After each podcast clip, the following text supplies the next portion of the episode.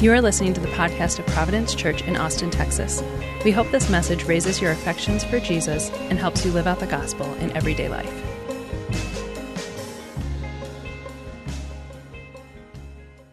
I want to tell you a story. Uh, there's a famous legend about the king of India from, from many centuries ago, and the king of India had this famous uh, advisor who had, uh, as the legend has it, um, had invented the game of chess.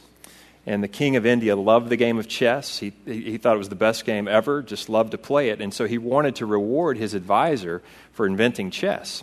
And so he brought his advisor in and he said, Hey, anything you want, you name it, anything in the kingdom is yours. And again, as, leg- as legend has it, the advisor did not ask for money, he did not ask for power, uh, but this was his request. Uh, I would like uh, a grain of wheat multiplied and compounded for every square on the chessboard. And so basically, what he was asking for was one grain of wheat on the first square, two grains of wheat on the second square, four grains on the third square, eight grains on the fourth square, 16, uh, 32, and so on. And the king's like, You got to be kidding me.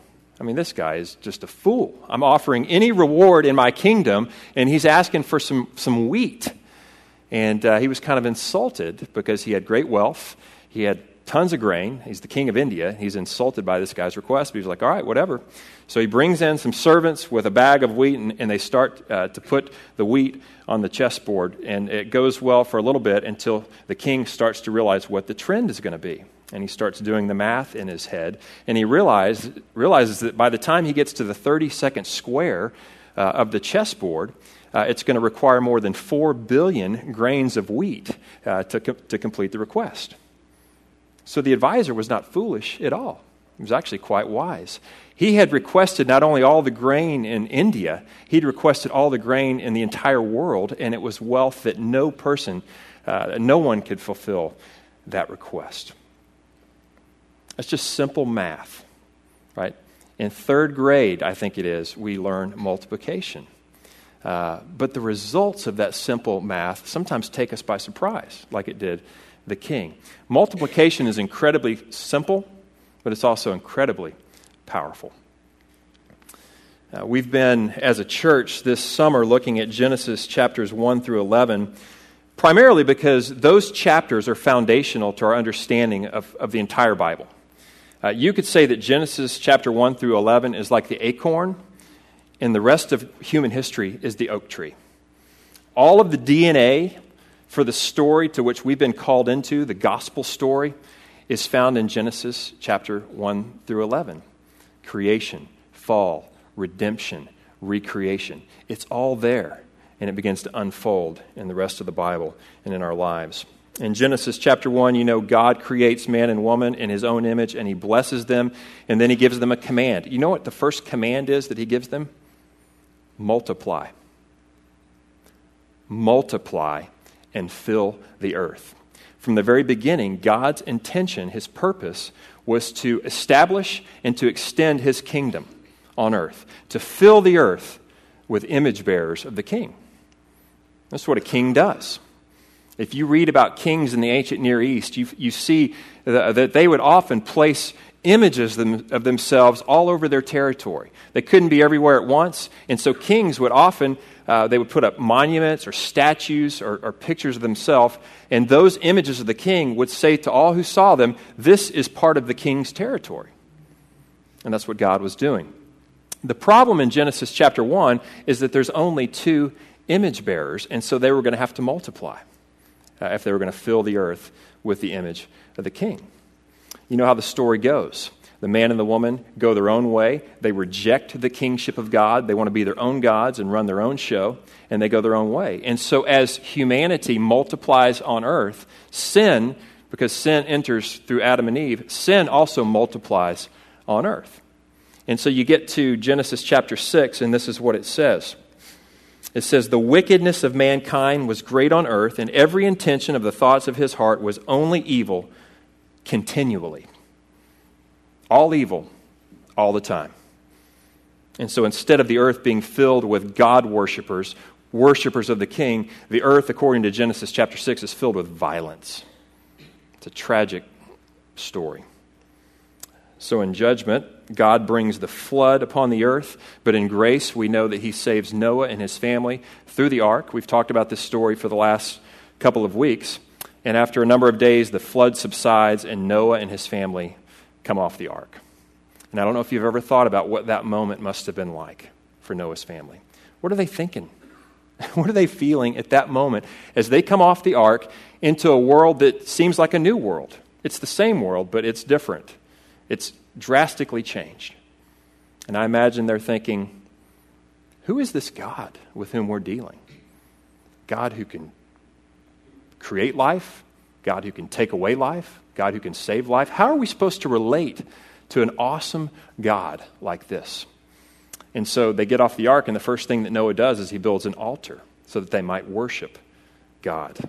And this is a good decision from Noah because human beings are created to worship God. Our humanity is, I would say, best expressed, our humanity is best experienced when we find our, our true worth in our Creator. And so God wants His people to worship Him, not just because He's pleased by it, but because it's the best thing for them. And that's what Noah does. He worships. Uh, but then the question arises after he worships what next? I mean, what do you have for us, God? What's your purpose for us? What's your plan for us, your people? And so you come to Genesis chapter 9, if you want to look there for a second. Genesis chapter 9, verse 1 through 7. This was just read to us. I just, I'll just read verse 1 and 7 here. God blesses Noah and his sons, and he says to them, Be fruitful and multiply, and fill the earth. It's the same thing he said to Adam and Eve in Genesis 1 Be fruitful, multiply, fill the earth. And then in, chapter, in verse 7 of chapter 9, he says, And you, Noah, be fruitful and multiply, teem on the earth, and multiply in it. So, three times in seven verses, he tells Noah uh, to multiply. In between there, he reminds them that human life is the pinnacle of creation because humans are created in the image of God. But I want us just to focus on this, this idea of multiplication a little bit uh, this afternoon because it's a theme that runs through the entire Bible uh, and, and it very much impacts our story. Multiplication is one of those DNA things that we see in Genesis 1 through 11 uh, that, that carries through the rest of the scriptures. So after the flood, uh, God, you know, I don't know what God's options were at that point. Uh, one option would be to maybe to start over, to speak into existence some sort of new superhuman race that doesn't mess up, that doesn't sin, that doesn't screw things up, that worships perfectly. Uh, or he could stick with uh, another option would be just to stick with the original plan multiply uh, image bearers through the family of one man and raise up God worshippers through this painstaking process of living life in a fallen world. This plan is way messier. It's way less efficient than if you just started over. Uh, but this is the plan that God goes with. God says to Noah, Noah, you and your family multiply a new humanity, fill the earth. And so here's what I want, to, want you to catch today God is fiercely committed to multiplying God worshippers on earth. And, he, and he's going to do it through his people. There's no plan B. God is fiercely committed to multiplying God worshippers on earth, and he will do it through his people. And so I want to do a couple things. I want to take I want to quickly look at a macro view of, of multiplication. In other words, what's God's perspective uh, on multiplication? And then I want us to look at more of a micro view. In other words, how does it affect us? In our daily life, this theme or this idea of multiplication. Okay? Uh, let's take a second and look at a macro view of multiplication. I want you to see that there is a, a biblical thread of God's relentless pursuit to multiply God worshippers on the earth. Okay? It's a thread that runs through the entire biblical story. And I, I want to just read some scripture, and I want you to feel the weight of it because I want you to see uh, that it's there. And I'm using this term God worshippers uh, very intentionally. Uh, when God tells Noah to be fruitful and multiply, uh, on the one hand, he just means have some kids, have some grandkids, great grandkids, you know, populate the earth. Uh, on the other hand, I don't think God is just interested in populating the earth with human beings who end up just kind of turning their back on him, giving him the stiff arm. Uh, he's, we've already tried that in the first six chapters of Genesis. It did not go so well, ended in a flood. And so, God, I think, in saying be fruitful and multiply, is committed to multiplying God worshippers, people who find their worth in God. And for that to happen, it's going to take more than just the man and the woman procreating. It's, it's more than just having kids. It's going to take teaching. It's going to take discipleship. It's going to take passing on the faith. It's going to take living the faith, walking by faith to cultivate God worshippers. I want you to just feel the weight of it in Scripture. Listen to these, these uh, as I read here. The first major character in the story after Noah is Abraham.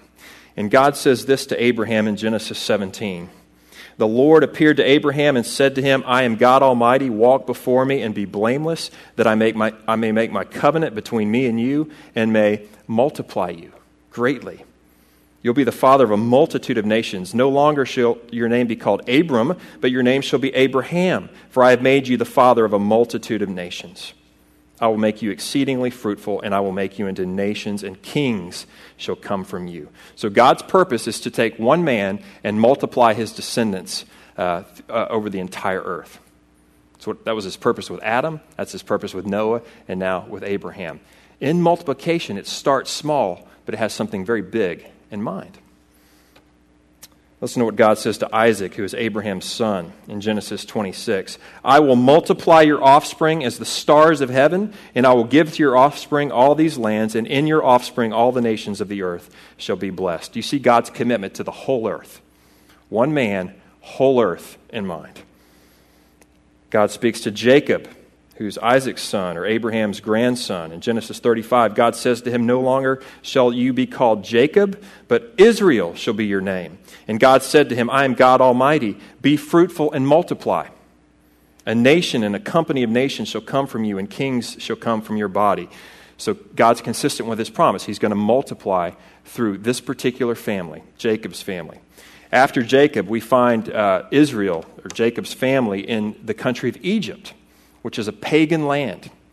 And in Egypt, they are discriminated against, uh, they, are, uh, they are outcast, they are oppressed, and eventually they are enslaved there. But in Exodus chapter 1, it says this The people of Israel were fruitful and increased greatly, they multiplied and they grew exceedingly strong, so that the land was filled with them. God's purpose was to multiply his people, even in the face of great discrimination and oppression. And uh, when, I, when I think about that, I think, you know, sometimes as Christians in America, uh, we think the culture is against us, sometimes, don't we? And we kind of get all mopey and down about it, and we think, well, the only people that you can still make fun of anymore are Christians, and we kind of get this defensive posture about that, and we take matters into our own hands because we feel like the culture is against us. And let me just say this the culture is not against us like it was Israel and Egypt, because we have not yet been enslaved for that which we believe. God is committed to multiplying his people, and he does not need comfortable circumstances, by the way, for his people in order to do so. In fact, oftentimes God multiplies his people when it's really uncomfortable for them. Look at the church in China. It's exploding, and yet they are, they are greatly oppressed for what they believe. God's committed to multiplying God worshippers. Israel, centuries later, finds itself in Babylon, a pagan land. They'd been disobedient. God hauls them off to, to Babylon, and uh, they're in exile there. And through the prophet Jeremiah, God says, Thus says the Lord of hosts, the God of Israel, to all the exiles whom I have sent in exile from Jerusalem to Babylon, multiply there, in the pagan land. Multiply there, don't decrease. He promises to Israel about the future in Ezekiel 37. He says, I will set them in their land and I will multiply them. My dwelling place shall be with them and I will be their God. They shall be my people. And then the nations will know that I am the Lord who sanctifies Israel. Why will God multiply his people? So that the nations will know who God is. He multiplies his people so that his name would be great. Not their name, his name. We come to the New Testament. In Matthew chapter 13, Jesus is teaching about the kingdom of God. And he's, and he's talking about how the kingdom of God tends to multiply. And he teaches these parables, and he says, you know, the kingdom of God is like a mustard seed. You know, it's like the smallest seed you can imagine, but when it grows, it becomes the largest seed or largest plant in the entire garden. And he says, you know, the kingdom of God is like leaven or yeast that just you can't even hardly see it, but it begins to work itself through a lump of dough, and then it, it multiplies and it leavens the whole lump of dough. That's what the kingdom of God is like.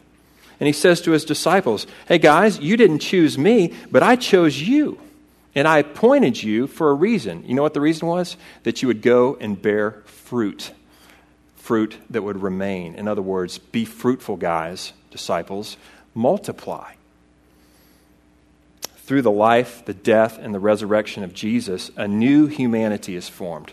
A new community of God worshipers, the church, uh, is like something the world has never seen before. Because in the church, you have Jews and Gentiles coming together as one, as God worshipers. And you know what God does through this community?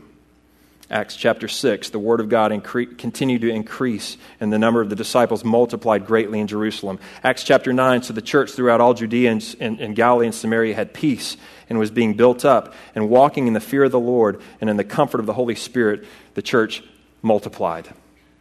And then you come to the very end of the Bible, Revelation.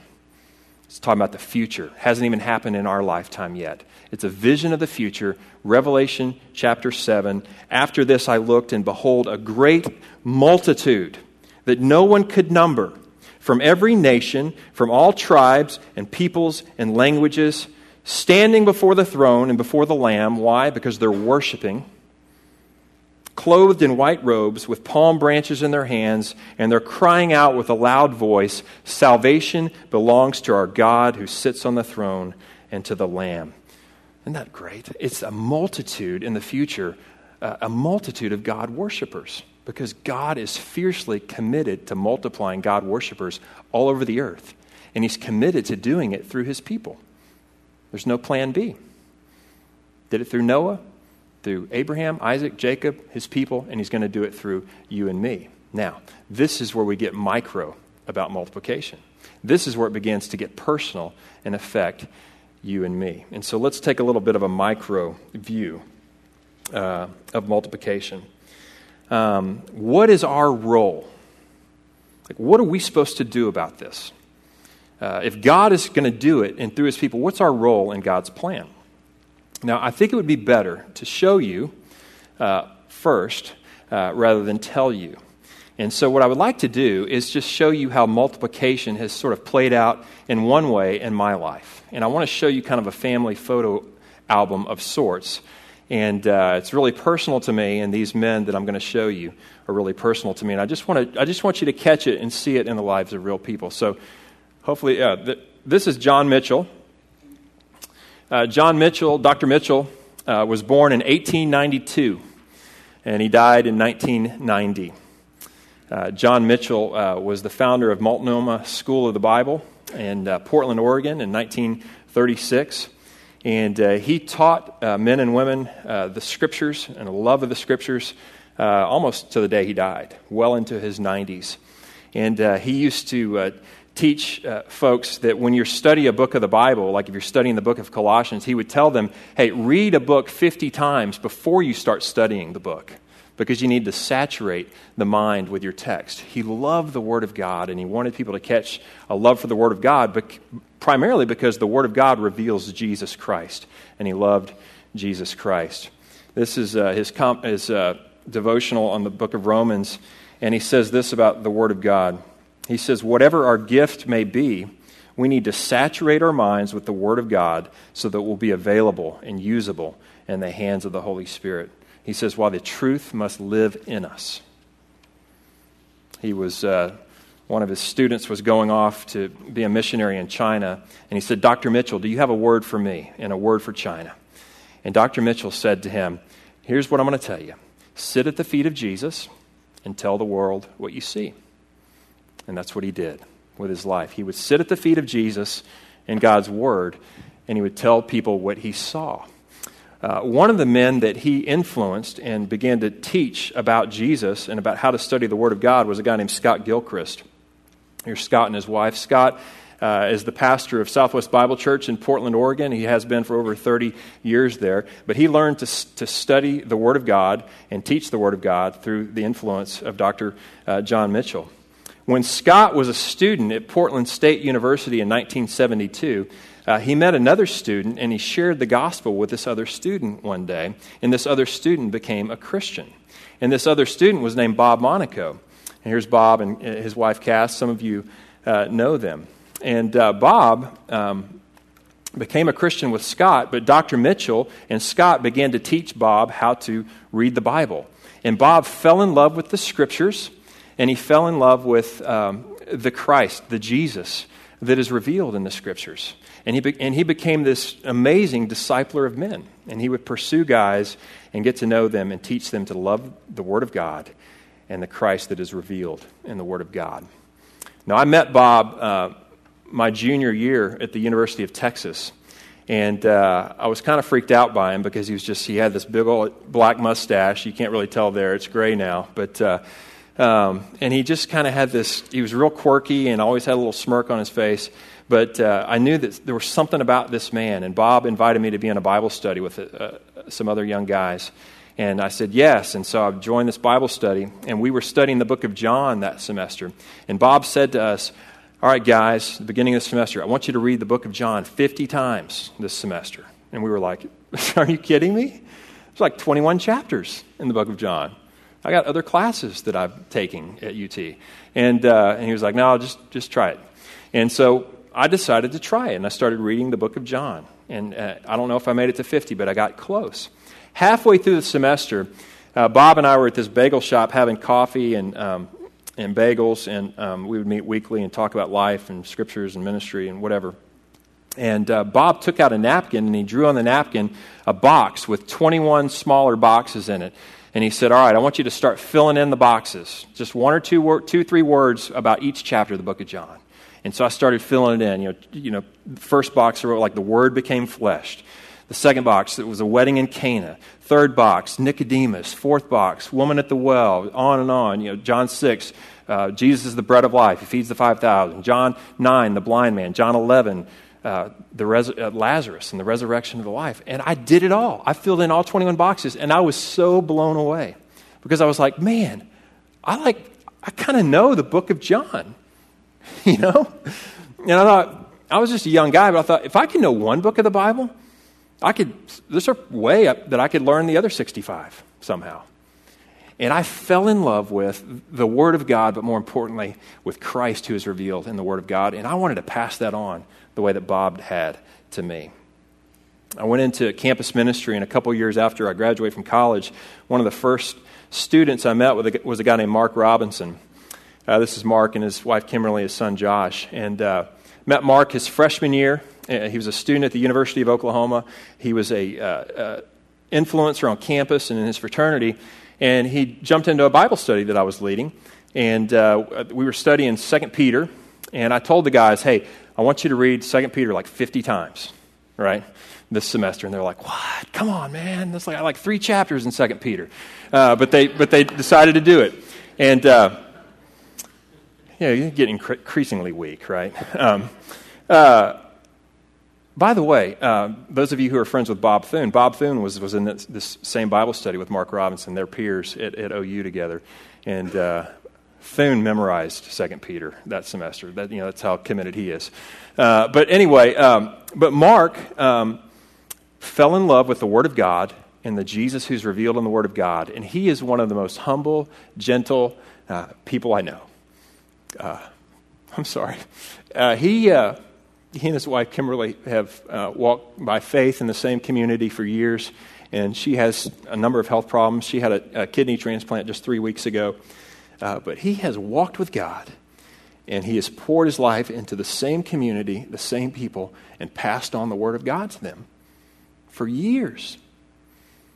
And a couple of the guys that he's poured his life into, I'll just show you. Uh, uh, the guy on the left is a guy named Kurt Romig.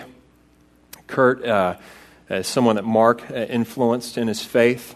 Kurt is a, a, language guru. He learned Mandarin in like a year. He wants to influence Muslims for Christ. He wants to plant churches in East Asia. Uh, he has worked for Pioneers Ministry. He's lived among the Uyghur people. I'm sure you're familiar with the Uyghur people, right? He knows the Uyghur language. And uh, uh, he uh, has led Muslims to Christ, and he loves the Word of God and the Christ who's revealed there. This guy right here on the right is, is uh, Courtney Bracken. Uh, Courtney is a businessman in Norman, Oklahoma. He owns his own company. And uh, Mark Robinson, my friend, says that Courtney is the most changed life he's ever seen. Uh, ten years ago, he was uh, addicted to cocaine, um, and, the God, and, and, God got a hold of his life and began to change his life with the gospel. And uh, Mark got to play a role in that, influencing Courtney. And Mark says that Courtney is the greatest lay evangelist in town. Uh, he moves towards people in ways that uh, others don't. He, Courtney, uh, funded by himself a uh, marriage conference a number of years ago uh, that hundreds came to, uh, that his church put on. And I think 55 something people came to Christ that weekend because he loves the scriptures and he loves the Jesus who's revealed there. Okay?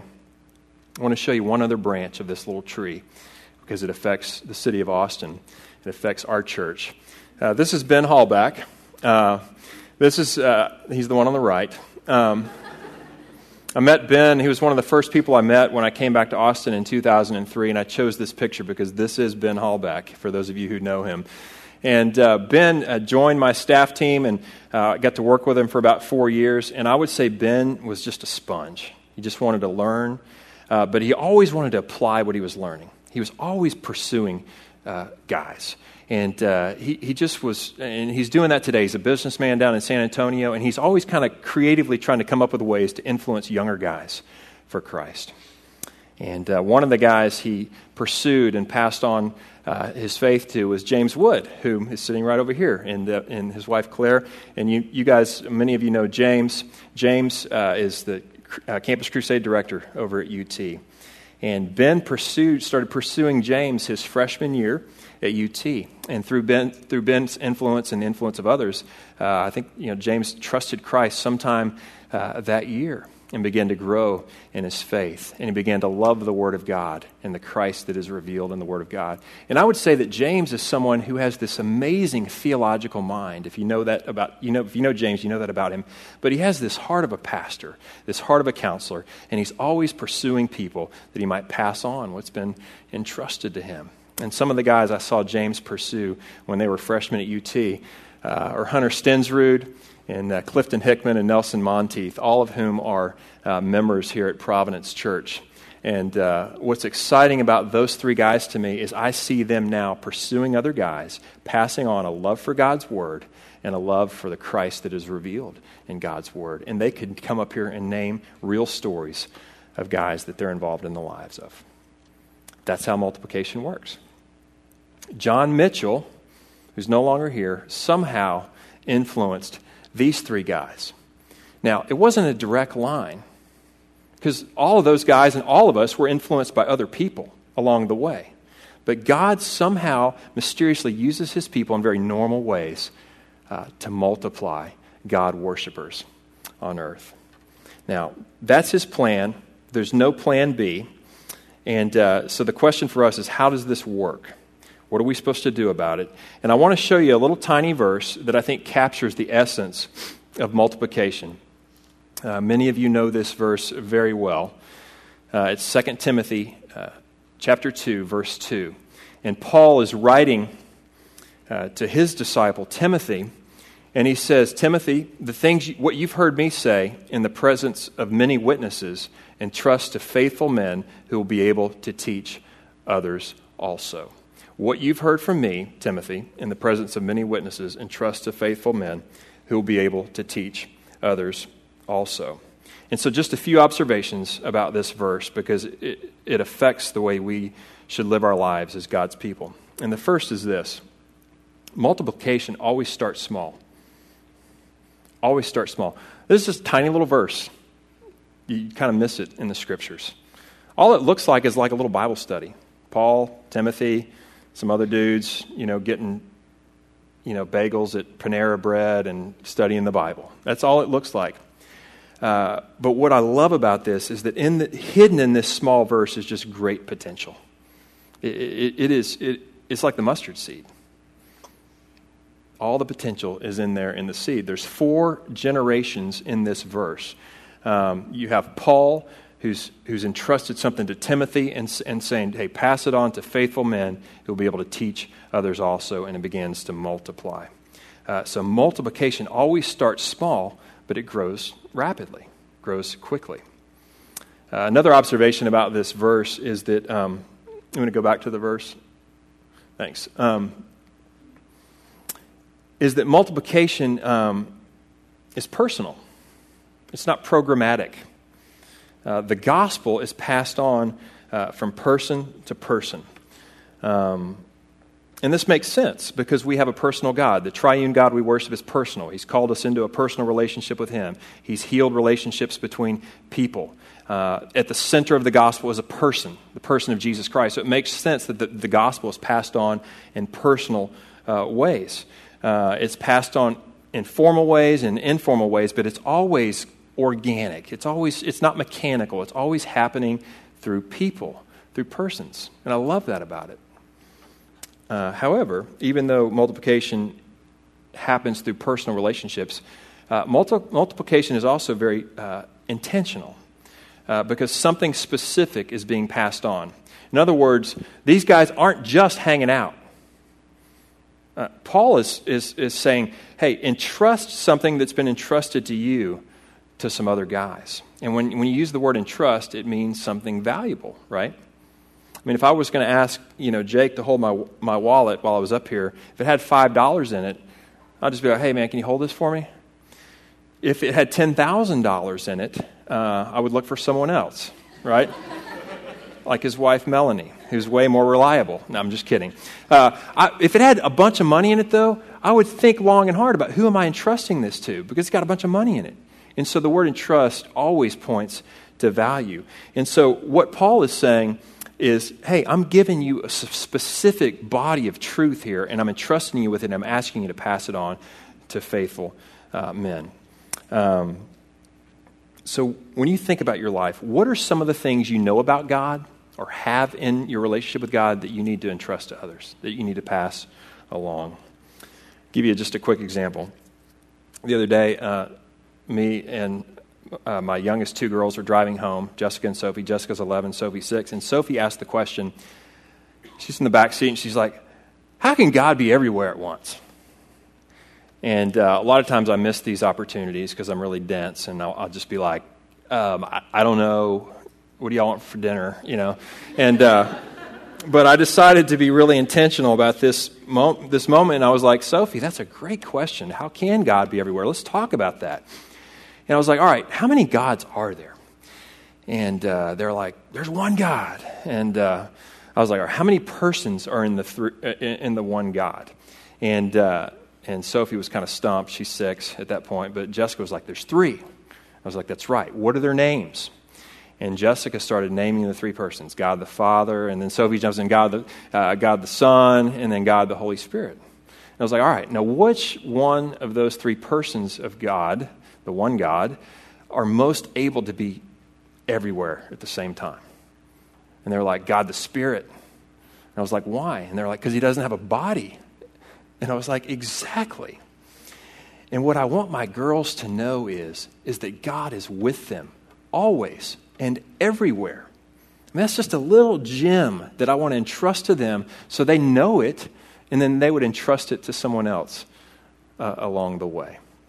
Um, Here's the last thing I want you to see about this anyone can multiply. I mean, anybody sitting here can multiply. You don't have to be a professional Christian. You don't have to have seminary training. You just have to be faithful with what's been entrusted to you and be willing to pass it along. Uh, one Bible teacher used to say, All you got to do is stay a week ahead of your guys or a week ahead of your girls, right? You learn something one week, just pass it on the next week. Um, if you were a parent, you, you must be doing this. You must be multiplying to your kids because your kids are your primary disciples. They are the primary ways that you will multiply God worshipers on earth. And so look for ways to pass on truth to them. Uh, the Gospel Story Bible, which we have out here on the, the uh, welcome table, is, a great tool just to read stories, especially to younger kids, and pass on truth to them. But the bottom line is anyone can multiply. Uh, all you got to do is take initiative with people. Right? And it doesn't have to, it doesn't need to be a teacher, discipler, one up, one down kind of thing, mentor, mentee. It doesn't have to be. It could be just a peer thing. Hey, just get some friends together and begin to entrust to them what's been entrusted to you and sharpen one another. Then bring new people into it, and as, you, as it gets bigger, multiply. Okay? Anyone can do it. Here's the simple power of multiplication again. If you, for the next year, just spent time with only two people, pouring into them, sharing what's been entrusted to you, investing in them, and then at the end of that year, you kept just spending time with those two people, nobody else, uh, and, but challenged each of them to find two people and begin entrusting what's been entrusted to them, uh, and so on and so on. At the end of 20 years, you'd have over 1 million people just in your little family tree, in your chain there. The power of multiplication is staggering. It's the chessboard, it's the mustard seed.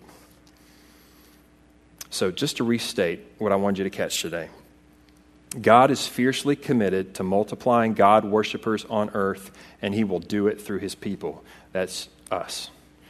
Uh, he's asking us to be faithful to pass the gospel on to others who would entrust it to others, who would entrust it to others, and so on. That's His plan.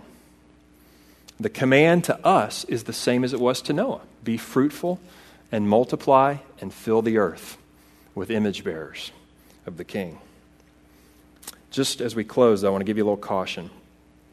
Um, even though multiplication happens through human beings, uh, multiplication is not a human centered enterprise. Right? God doesn't want us to multiply ourselves so the world can just see more of us. God wants us to multiply ourselves so that the world can see more of Jesus. 2 Corinthians chapter 4 says this Christ is the image of God. For we proclaim not ourselves, but Jesus Christ as Lord, with ourselves as servants. For God, who said, Let light shine out of darkness, has shone in our hearts to give the light of the knowledge of the glory of God in the face of Christ. So, God, who's the creator, the one who, who, who, who said, Let light shine out of darkness, the king, is still committed to multiplying images of himself on earth. And Jesus, according to this passage, is the perfect image of God. The glory of God is seen perfectly in the face of Jesus Christ. So that's the image that God wants to multiply on earth. Here's the deal, and here's where you and I come in. When we place our faith in Jesus Christ and his death and his resurrection on our behalf, he not only forgives our sins, but he begins to renew, to restore the image of God in us uh, that was defaced, uh, that was deformed and disfigured by sin. That image. God begins to do a deep work in us in restoring that image. And so, to the extent that we show Jesus to the world, not ourselves, to the extent that we call them to faith in Jesus and not in themselves, we begin to play a part in multiplying a new humanity on earth. It's really great that we could be a part of that. It's only through Jesus that God multiplies true God worshipers on earth. It's a people who are being remade in the perfect image of God that we find in Jesus Christ. Let me pray.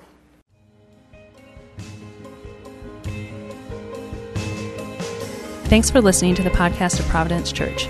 For more resources and info, visit us online at www.providenceaustin.com.